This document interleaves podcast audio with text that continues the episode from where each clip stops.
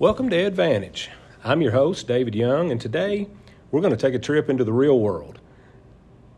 If you listen to Advantage, you know that we talk education and leadership here a lot, and often we try to provide tips as lessons directly for school principals.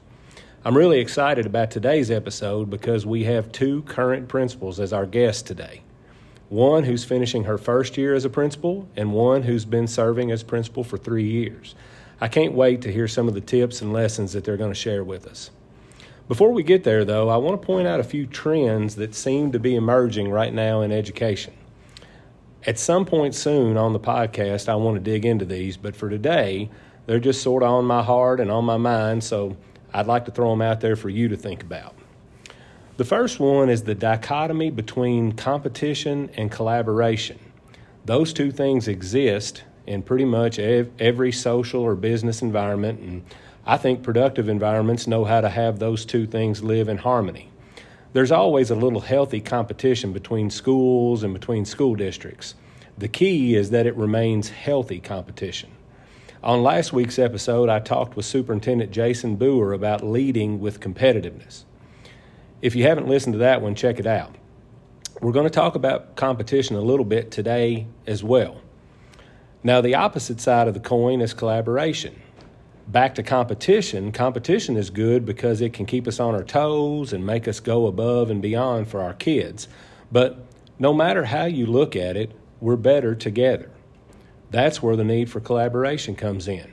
What I mean is, a lot of people working together, sharing ideas and resources, and solving problems that benefit kids is better than any of us doing it by ourselves.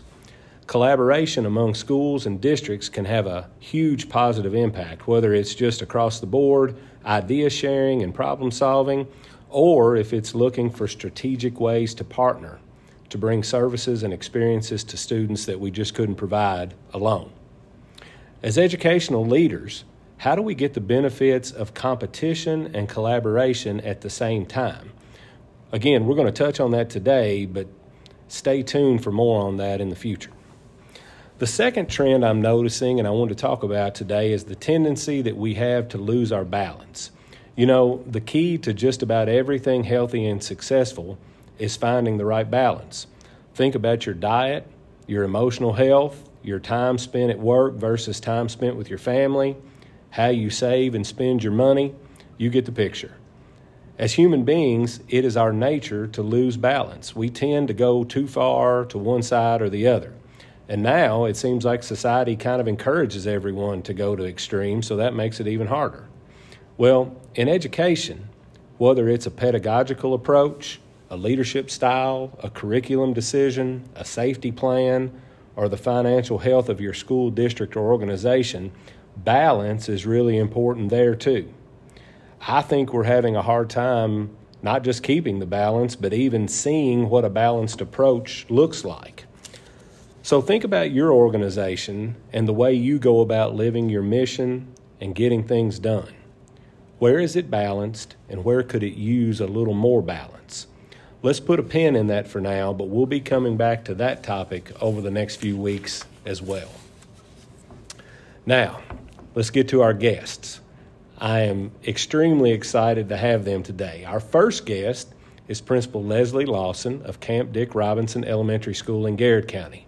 Now, we have some listeners who aren't from Kentucky. Uh, last I checked, we have about 15 different states uh, where people listen to us. So if you aren't from Kentucky and you want to look up Camp Dick Robinson in Garrard County, Kentucky, I need to tell you, Garrard isn't spelled like it sounds. I don't know exactly how I think it should be spelled because I've always been here and I, I spell it the way it's spelled, but it is spelled G A R R A R D which looks like Gerard, um, but it's pronounced Garrett. And on a similar note, the county seat is Lanc- is spelled like Lancaster, but it's pronounced Lancaster. And uh, we all have our own uh, little regional things like that. So I want to point that out in case you look up Garrard County. Now, Lesley Lawson has been a principal for three years now and she is doing some great things in her school. I've gotten to know her through some training that she's participated in in my cooperative, CKEC. And my wife, Holly, is the Director of Elementary Teaching and Learning in Garrard County. And so we've gotten to know each other through Holly as well. So, Lesley, thanks for joining me today. I'm excited to be here. Thanks for having me. Yep. My second guest is Principal Kia Lamb. Kia is principal at Paint Lick Elementary, which is also in Garrard County. Now, Kia is in a little different place in her career. She is finishing her first year as principal, and I think we all remember finishing our first year as principal. Uh, some of us do. Sometimes it was a blur and we can't remember what happened that first year. But Kia has done a fabulous job in her first year. I'm really looking forward to hearing her perspective uh, about what it's like to be a principal nearly one year into the work. Kia and I have also gotten to know each other through training, uh, through some visits that I've done to Garrard County schools, and also through her work with my wife, Holly. So, Kia, thank you as well for joining me today on the podcast. Thanks for having me. So I've given our listeners a little fee, or a little bit of background on both of you all. So would you mind uh, each one of you to to fill in a few blanks to give us a little bit more uh, background? Uh, could be personal or professional. A little bit about your journey in education, uh, etc. Lesley, maybe we'll start with you. So this is my 23rd year in education. Um, I've been at the elementary level all of my years, um, and I became an administrator later in life. Um, I spent most of my career in the classroom and in the library media role, um, and then I went on to become, uh, went back to school to become an assistant principal at Camp Dick Robinson Elementary, and so I was there for three years, and then now I'm currently serving as the principal, and I have been in this role for three years.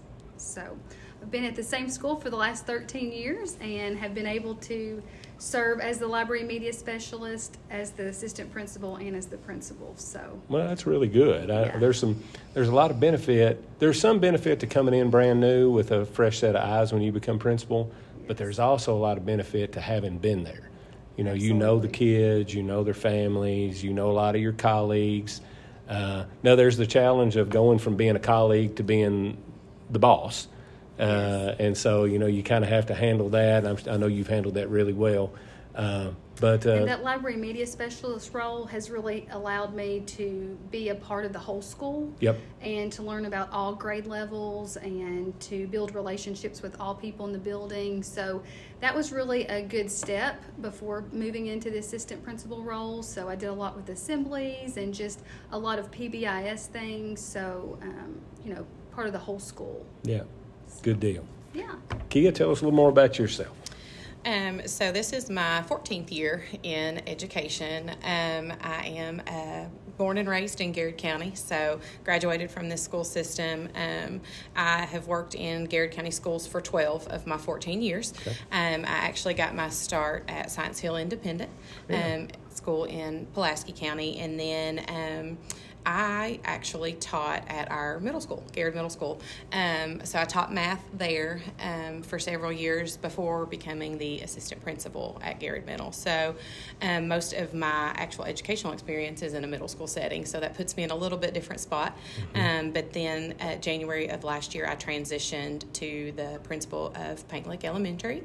Um, so I am now um, in a spot where I've taken on a, a different feel, um, moving from the middle school to the elementary, and learned a lot, getting to experience what it's like to be the principal of your child's school because I Oh, have two two of my own children enrolled, um, which adds a whole nother level of fun It to it. But um, yeah, it's it's been a great journey, um, and Garrard County's my home, and, and I'm just blessed that they've kind of embraced me as part of the school system here. So. Well, good deal.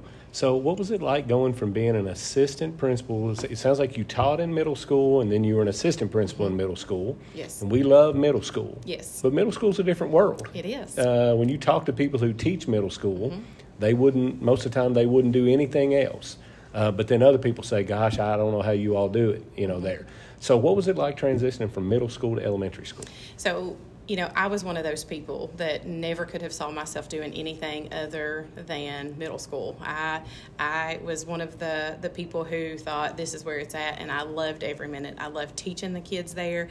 Um, I loved being the assistant principal there. People would tell me all the time, like, I don't know how you do middle school, and I'm like, it's fun. It's an adventure every day, um, and it taught me so much that I don't think that you can it's the kind of experience that I don't think you can get anywhere else because you see such a wide range of things. You have children in that building who are almost like an elementary school with those brand new sixth graders, Yep. all the way up to your eighth graders who it's like having high schoolers um, in the building. So you try to marry all of that into one school. Um, so the amount of lessons and things that it gave me, when perspectives that it gave me, has just been invaluable. Um, the position at Paint Lick opened up, and it was just a perfect fit for me and for my family. Um, and it it's been a wonderful transition, and I have fallen in love with elementary, um, with the teachers, with the school, the culture of it. Um, but it definitely it was a big transition. Um, but I think both you know have, have given me different perspectives but i think that middle school prepared me in ways that i don't know that, that i would have been prepared had i only had that elementary experience if that makes sense Yeah, it does. That, and that it helps too. You're in elementary school. You kind of know what they need to Yes. know and what they need to be like. You know what the the things that you need to do to shape them to go to middle school. And that's a true thing too about. Uh, Sixth graders are a lot like elementary school kids, and eighth graders, a lot of them are a lot like high school kids. So they really do change a lot in those three years, don't they? they do they do Lesley, how about going from so you you spoke to library media specialist and how that kind of prepared you, but then you became the assistant principal. And how many years were you assistant principal? Three years. So 3 years as assistant and now 3 years as principal. So what was the transition from assistant principal to principal like in the school that you've been in for a big part of your career? So the the biggest part was probably just the responsibility. Um, I had no idea of all of the little things that the principal does, you know, behind the scenes.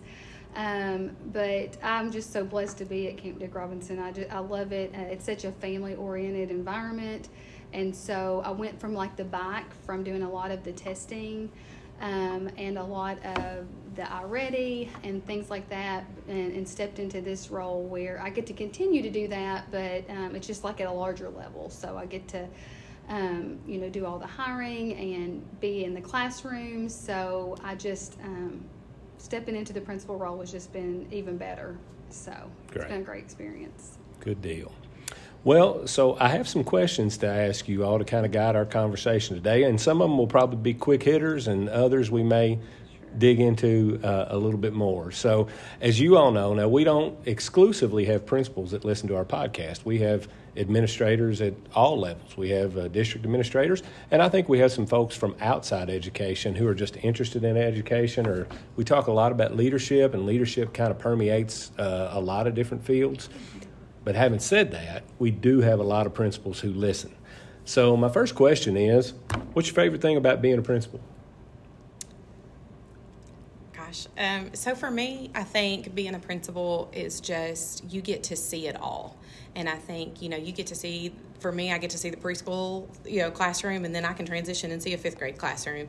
Um, I love the kids. Like the kids, especially at the elementary school, like treat you like you're the rock star. And so um, I just, I, I love the kids. I love the hugs. But I also really love getting to see everything that is going on in the classrooms.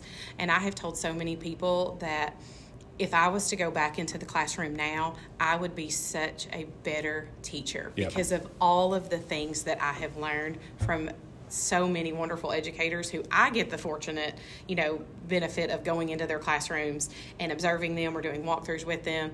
And so for me, it's just seeing all of the different creative ways that teachers are doing things in their classrooms. So I think it would have to be, I couldn't probably pick one, but both of those things for me have been my favorite part of being the principal. Yeah, I like that. How about you, Liz?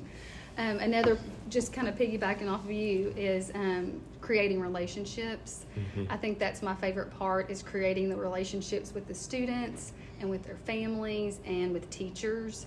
Um, I love learning about the individual strengths of kids, getting to know their names and things that are special about them, um, and just creating that community. Um, Camp Dick Robinson, the culture, and just being a part of all that has just been a really special experience. Yeah, you know, you have kids, uh, you know, particularly in elementary school, you have them for longer in that one building than you do at any other level. I mean, they're some of them come in preschool and don't leave you until fifth grade, and so you really get to know them well, and they get to know you well. It's it's it does become. Uh, it's crucial to have a family like atmosphere because you really are around each other like family uh, for a long period of time. So, and then we have their siblings, and You then do. you know their extended families, so you get to to learn all about their families. Yeah, it's really good. Um, so as you as you've been a principal, what are some of the leadership lessons that you have learned? So Kia's been doing this going on a year. Lesley's been doing this going on three years. Are there any uh, things that that you just were were um, kind of touch points in your career where you're like, gosh, there's I remember learning that lesson. Um, and you know, as prac- we can be as practical as we want because we really there are other people listening that are doing the same things that you all are doing. So anything that jumps to your mind when I ask about leadership lessons that you've learned? One thing that I think I've really learned to value is feedback Mm-hmm. um, from all stakeholders. And um, like we have established a leadership team. We had talked about that um, in one of the CKEC courses that we did. Yep. Um, but we've established a leadership team with our teachers, and we also have a student leadership team. And so I feel like that we get some really good feedback from that group, and we're allowed to kind of all put our heads together and come up with new ideas, um, share what's going really well, and things that we want to improve, improve upon. So uh, just valuing that feedback has probably been a good lesson for me. It's great. and you know this kind of goes along with what Lesley was saying for me it is that you know even as the principal you're the person in charge everybody's looking to you for the answers but it's okay if you're the principal and you don't have all of the answers and it's okay for you to rely on the experts within your building that Yep. has been so powerful for me um, i have so many great people at Paint Lick and like they are wonderful at different things and they have so many strengths. And for me, stepping into the principal role, it was that it's okay to not have all of the answers or for that to be your strengths. You just have to know how to utilize the strengths of the people around you. And so for me, that's probably been one of the biggest lessons is just seeking those people out and like Lesley, figuring out a way to put them on a leadership team or to capitalize on what they can bring, you know, to you or to the school. Um, it's that's probably been like the biggest lesson for me because when you're a teacher, you're kind of you're in your own little world in your own little classroom. Yeah.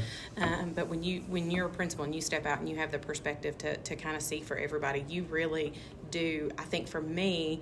The one of the biggest, the reason we've had a lot of success is is capitalizing on those strengths within my building, um, and letting those people kind of take their leadership roles and run with them. Yeah, I think that's great. And those two things really do go together.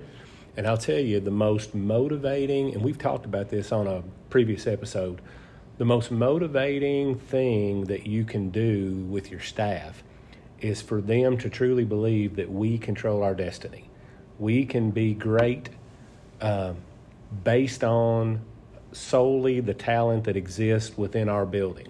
If we want to be innovative, we've got people here that can be innovative in any area that we need them to be, or they're smart enough that they can develop expertise in an area if we need them to. We have en- we have talent uh, across our building, different types of talents, and we really have everything we need right here. Uh, and then if we have to go outside and get a resource, we can do that. But we really have it. That that's a really motivating, uh, powerful feeling for your staff to have. So uh, when you have a leadership uh, team, and when you do realize that you know all the answers don't have to lie within you, then you're really creating that culture where everybody believes we can be great just based on our own merits. I really like that. Um, is there a particular talking about leadership lessons and leadership styles and you know i have things that i come back to a lot the, the leadership thing i uh, people who listen to the podcast have heard me say a lot of times i really believe when you have a problem to solve if you can get the right people in the right time at the right place talking about the right thing you can almost always solve that problem it's just a matter of figuring out who the right people are and getting them together and kind of facilitating that conversation. So that's an example of a little less leadership lesson that I kind of try to live by. So my question is: Are there particular? Is there a particular leadership style or a particular rule that you kind of find yourself gravitating toward or or using often? Is there anything that jumps out at you that you're like, you know, this always comes up with me. I always try to do this, this, and this, or I always try to lead in this particular way? So I would just go back to just saying the collaborative approach. Mm-hmm. Um, our theme at CDR is teamwork makes the dream work, Mhm. and so we bring you know all members to the table, and we always value their feedback. So um, I also believe in servant leadership. Yep. Um, I see my position as an opportunity to serve my students and staff and families. Um, so I would say those would be the two: collaborative and servant. Good. So for me at, at Paint Lick, um, I think just it, it, it's a lot of servant leadership. It is loving the people around you, Yep. um, and treating those people as valuable members of your team. And so, you know, I tell I tell my teachers at Paint Lick all the time, it is my job to make your jobs easier because your jobs are the ones that have the direct impact and the most impact on students. And so for me, that's where I come from, you know, from my leadership standpoint. If there's something I can do to make their job easier or to make it to where they are more effective at their job, that's the angle I'm trying to constantly look at because as one person in the building, I don't have the direct you know, all day contact with those kids the way that they do. So they have the greatest opportunity to make an impact on their students. So it's my job to make sure that they have either the what they need, the resources they need, the support they need um, to be able to do that. That's kind of where I have taken the approach with with leadership. Yeah, it's and it's good too that modeling that whole servant leadership approach is really important for your teachers, for you to do for your teachers, because as they see you model that approach, uh, you know the the main thing is that our number one, if it's customer service, our customer customers are the kids. You know and the, as they say in business the customer's always right you know. And so we want to cater to them. We want to meet their needs. We want to meet their families needs. And the teachers are the uh, the front line of defense uh, to be able to do that. And then you as the administrator also need to view uh, the kids and their families as as the customers that you're uh, approaching with this servant leadership uh, way of thinking. But you also do have to take care of your teachers and your staff and their families as well. So you guys kind of have you have at least two layers uh, that you're thinking about. But I think that modeling for them uh, is really important. Um, so in the intro, I talked about competition versus collaboration, and eh, listeners, you can't see them smiling right now, but they're smiling and laughing because they know I'm getting ready to touch a. Uh, I want to hit a touch point here. So, um, I'm really interested in this because I think in just about every realm of life, um, where you're trying to succeed, there's the dynamic of competing, and there are there are positives to competing. We've explored that on the on the podcast. I truly believe that. Uh, however, there's also the dynamic that we're better if we work together, and so we also need to be able to cheer for each other and share ideas and and uh, you know I think even in my personal life I have always tried to find that balance between competing and trying to be great at something myself, but also balancing that out with helping others and sharing ideas with them and getting them to share ideas with me so that we can both achieve great things. So, in talk about the comp- competition versus collaboration dynamic in your district. You all have two two of the three elementary schools in Garrard County. Um, I'm sure there's some healthy competition there, but how do you all how do you all manage that? How do you manage that dynamic, and how do you try to find that balance? So I'm going to be a, a little biased and say that we do a really good job of it. Good. Um, so you know, being being the, the newer principal when I started, um, you know, Lesley and then the principal at the time at, at Lancaster Elementary took me in. You know, whatever you need. It was we are in this together. A lot of you know conversations happen about things that are going on. Our district has also made it a priority for our three elementaries to be on the same page. You know, with curriculum and with things that we are doing to because we all recognize we have one end goal and that's producing successful children. You know, at at the highest level. And Great. so we know that that is a singular focus that we all have. Now, we we just certainly have that healthy competition as well. um, you know, it it's certainly one of those things where if they're doing something and their scores are better, I want to know how because I want I want my scores to be I want to beat them. I, am the competitive as they come. Um, you know that that's been a big part of my life. Um, so the, we definitely push ourselves, but I think it's in a way that it pushes us to be better. You know, if Camp Dick um, has something they're doing better and it's showing better results, then that just pushes me to figure out what they're doing and how I can make that work in my school.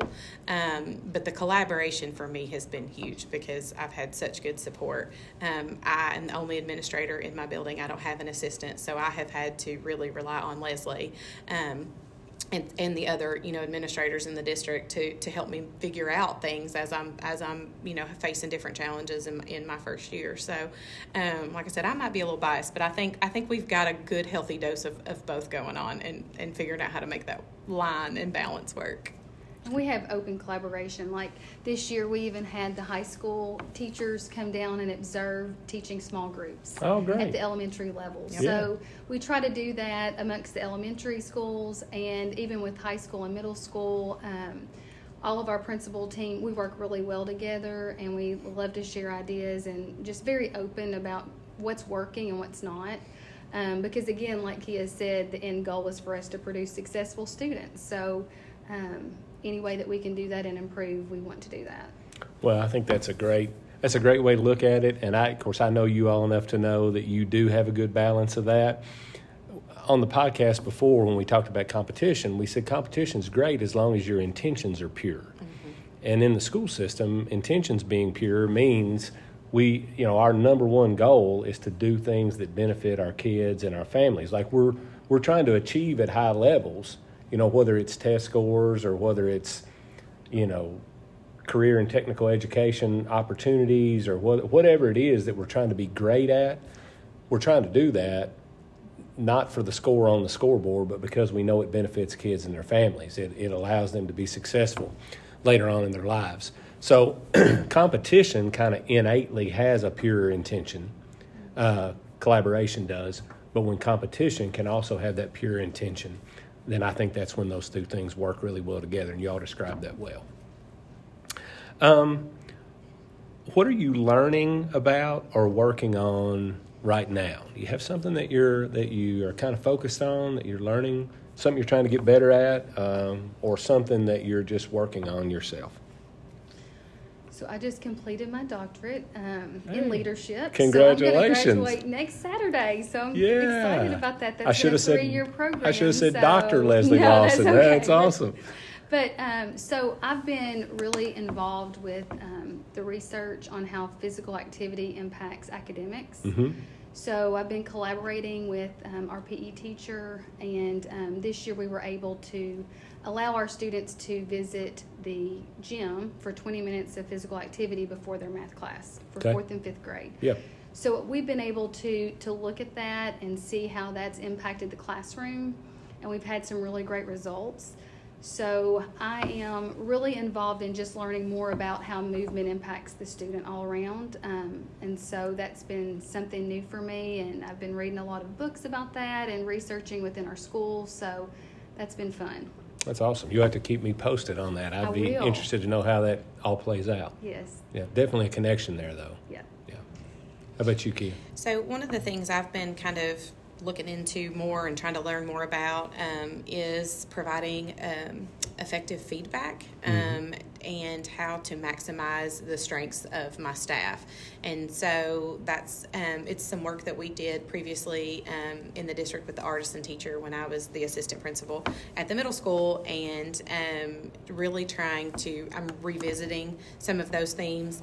And it's all about you know you, yes you give them feedback for areas of improvement, but the research says that you know a teacher's um, potential for growth is when you focus on their strengths yep. instead of their weaknesses. Yeah. So I'm just trying to revisit some of, of that work and you know really figuring out how to provide the best feedback for my staff so that we are maximizing their strengths so we can see that growth um, so that we can really push push our teachers to the next level so that ultimately you know that has the, the best impact for our students. Yeah it's it's always a it's a little bit of a chicken or the egg argument it you is. know? We all have strengths and weaknesses. Mm-hmm Are we better off to focus on our strengths and try to become as strong and great in those as we can mm-hmm. and just manage our weaknesses? Are we better off to work on our weaknesses? And I think there's definitely a school of thought that it's better to focus on your strengths. Mm-hmm and be great at those and figure out how to manage your weaknesses or maybe balance yourself out with others. Maybe you can if you're a teacher maybe you've got a co-teacher who's strong in the areas that you're not as strong in. If you're a principal maybe you can have an assistant principal who's strong in the areas that you're not as strong in. That's really interesting. You have to keep me posted on that as well. Yeah um, if you could go back in time and talk to yourself right before you became a principal what do you think you might say to yourself back then? I think the first thing I would say is keep a journal because you're going to want to remember um, all of the things um, because people will not believe you if you don't if you do not write it down. I really wish uh, when I started, even as an assistant principal, that I had that I had just remembered to write the things down. Um, but I think it's just to for me, it would be to appreciate the moment you're in because it's stressful and days are hard and days are long sometimes. But like, I think if I, instead of, sometimes we get so wrapped up in the next goal and the next thing we have to achieve and, oh, I've got to get this done. Um, I, I think I need to remind myself, and I wish I would have really taken the time to think about it before, um, about just being in that moment and yep. appreciating where you are and where you are at in that process. And it's fine if you're not where you want to be, but appreciate where you are and kind of appreciate that journey that you're on with your students, with your staff, with your families, and, and, and just with myself in general. So. Really good. I really like that because it's like take a moment just to take it all in. Yep. And celebrate where you are and what you've done because that's that's a really um, big thing that we try to do with our students is set goals and then celebrate when you've reached those. But um, it's important for us to remember that as adults too. It is because um, it's always like, well, we've reached this goal, but now there's another one. So I think sometimes in education right. we're always moving on to that next one. So, yeah. but I would also um, tell myself to set boundaries. Yeah. Um, because when you're really passionate about something um, you can quickly dedicate your whole life um, to it, and all of a sudden, you know, you, you have trouble with balance. Um, right. So I think it's important to set boundaries um, and to ensure that all aspects of your life um, and your job are all, you know, being able to be covered. And one thing that I've always tried to go back to do is make sure that I'm spending time in the classrooms. Yeah. Because that time is so valuable. Um, and as a leader, you can get very caught up in the day-to-day task, and before you know it, you're in your office or you're, you know, dealing with behavior or different things, and you're not in the classrooms. And that's where it's important for you to be. So I would just tell myself to make sure that you set boundaries. Yeah, it's really good. Though some of that, you know, we talked in the last episode about com- competition and leading as a competitive person, and some of those are the downfalls of competitive people you know, we just don't, and I'm one of them. I'm, you know, we're we try to remember to stop and help others celebrate, but we don't stop often enough. And uh, you know, I always use the analogy. I grew up on a dairy farm. We always we also raised tobacco, and um, in the fall we would cut tobacco, and you would get in between two rows, and you, you guys have seen that I'm sure before, but uh, it was also kind of an athletic competition because it took a lot of skill and some athleticism to be able to do that. And so when the person got in the row beside you, then it would become a competition for who was the fastest. And uh, and even if you didn't have somebody beside you, if you're competitive, you're just trying to go as fast as you can. And every now and then, for whatever reason, you might have to stand up and if you when you stand up there might be a cool breeze blowing. You when you'd stay you were bent over and and it was 98 degrees and you know but you re- you didn't realize there was a breeze blowing until you raised up and then you would think gosh I need to stand up and feel that breeze every now and then. And I I just think as competitive people metaphorically we don't do that often enough. We don't stand up and feel that cool breeze and realize that things you know are going pretty well. And and I also want to reiterate uh, Lesley what you said about getting into classrooms there is nothing more important as a principal than getting into classrooms. And for me, it was always my way to reset uh, and remember what my main job was. And, you know, there was never time spent. There were times that I got stuck in the office, and at the end of the day, I thought, you know, I wasted part of my day I just got stuck in doing this thing that may impact kids and may not.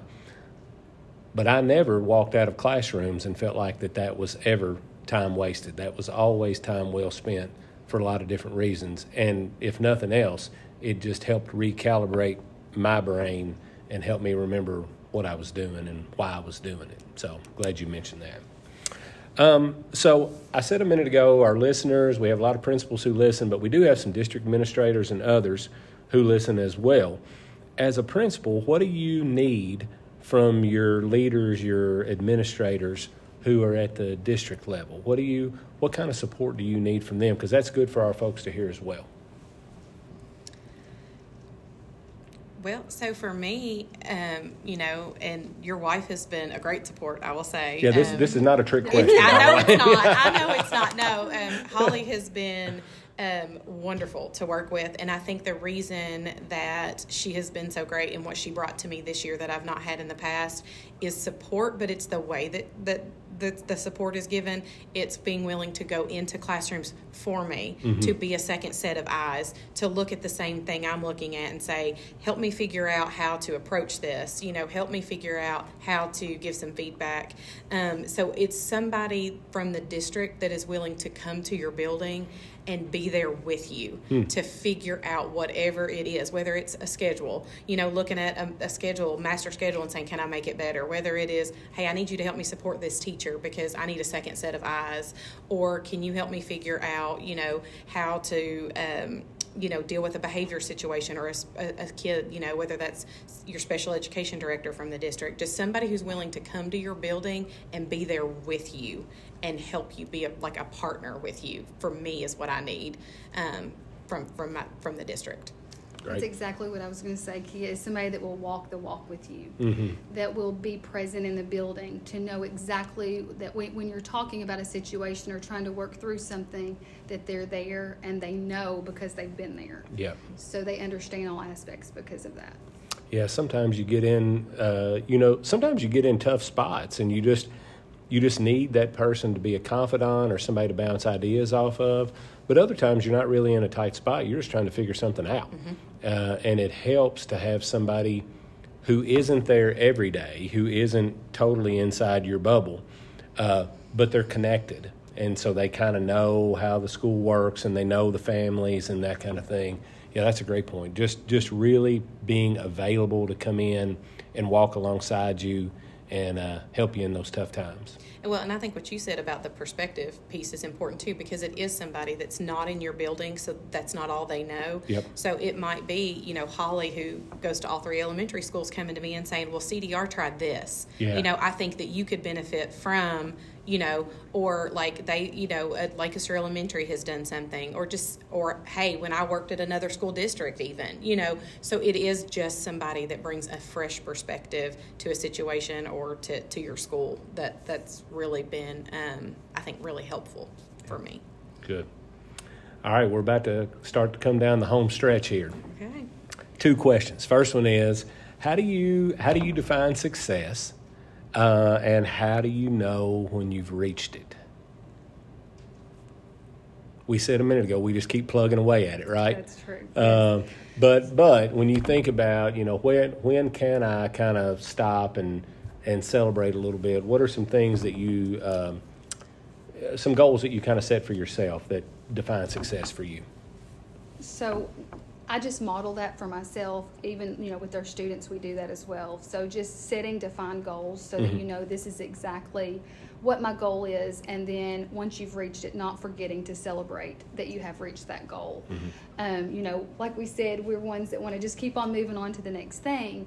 But each year, we do really try to set three big rocks for our schools. Um, and we kind of lay out what that looks like and where we want to be along the way um, so that we can make sure that, that we try to meet that goal. Um, this year we've worked really hard with the new reading series, and so that's been um, something for us uh, across all elementaries. But we've uh, we've incorporated that pretty well, and we feel like we're excited about our summer work and ready to um, to move forward with that. Um, our our second goal was family engagement at CDR.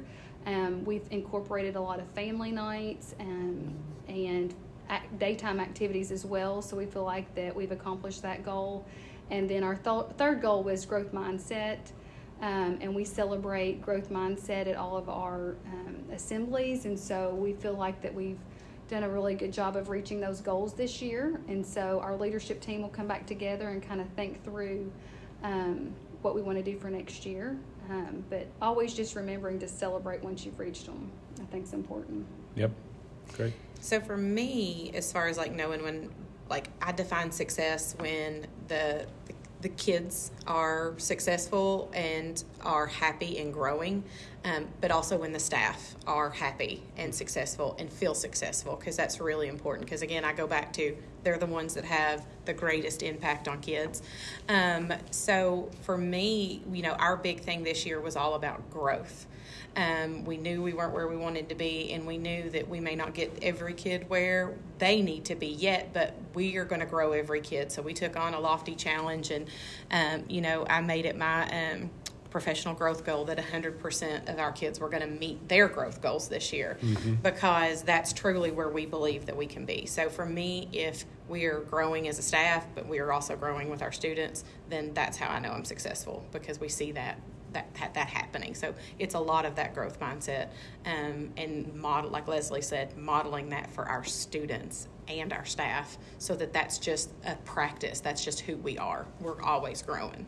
Yeah. We've had a lot of discussions at the district level too about what a K through 12 experience looks like, and so talked about what successful students are. And so um, we've worked together to do that. And so I think that's been a powerful conversation for us to have as a district um, because we're looking at a child's whole educational experience and not just an elementary experience, a middle school or a high school experience.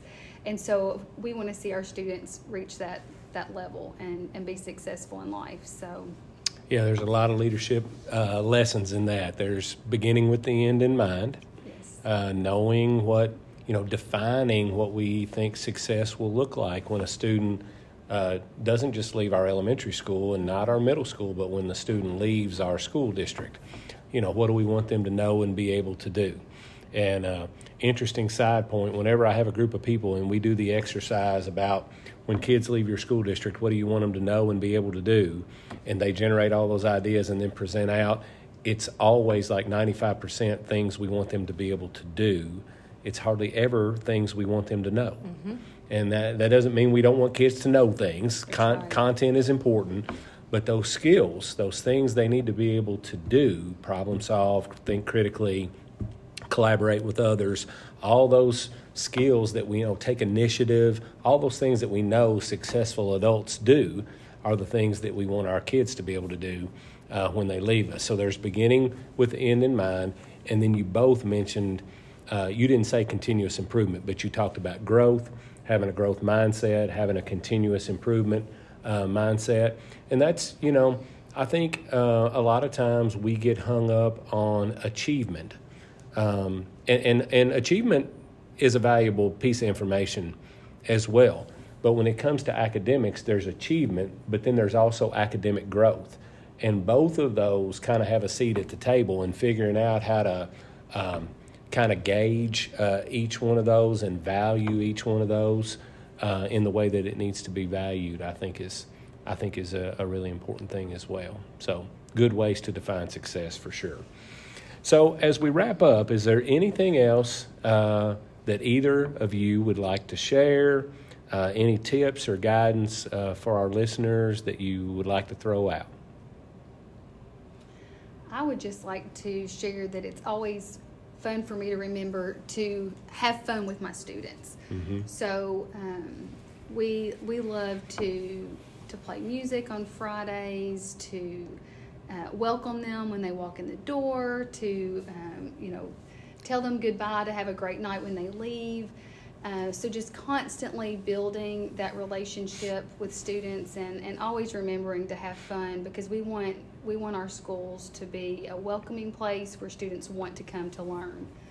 So not to forget that point because sometimes we get so caught up in academics, but um, I think our school our our students enjoy coming into the building and being there for learning. Yeah, it's really good. Yeah, that is good. Um, you know, for me, I think it's just a little bit back to my earlier point of just kind of living in the moment and appreciating the moment. Yep. Um, we do not do that in education because of the achievement goals and because of you know the expectations, and so we have to keep remembering that we are a part of powerful work and that what we do matters and that what we do every day matters. Like every day you have an opportunity to have an impact on a kid. And so on my tough days, I'm, I'm like Lesley, I go to a classroom and I remember why I'm doing what I'm doing and that this is the work that, you know, that it really does matter.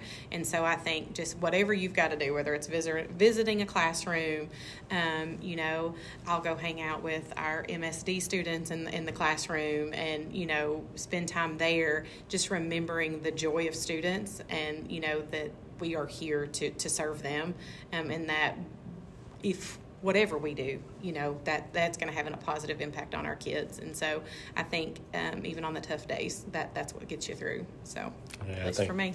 super important to remember that you know we are uh, we're dealing we are working to support and help every person's most precious thing that they have in their life which is their child uh, so that's gosh there's such it's such important work uh, to do and then in doing that when we do it well we can change the trajectory of a, of a child's life we can change the trajectory of generations of their family uh, to come. We can shape what a community looks like. Uh, I mean, we could be philosophical, but but really, I mean, the the the ripple effect of what happens in each classroom, with each teacher, with each principal, with each child, uh, is is really something that's almost hard to wrap your mind around how important it is, and uh, and we need to be proud that we are that we get to do that work. And uh, so I certainly appreciate both of you all and the work that you do. You've done a fantastic job on the podcast today, and I want to thank you again for joining. Well, thanks for Yeah, having thanks us. for having us. All right, so that's going to wrap up another episode of Advantage. Thanks again to our guest today, and thanks to our listeners as well for tuning in. And we will see you next week with another episode. Take care.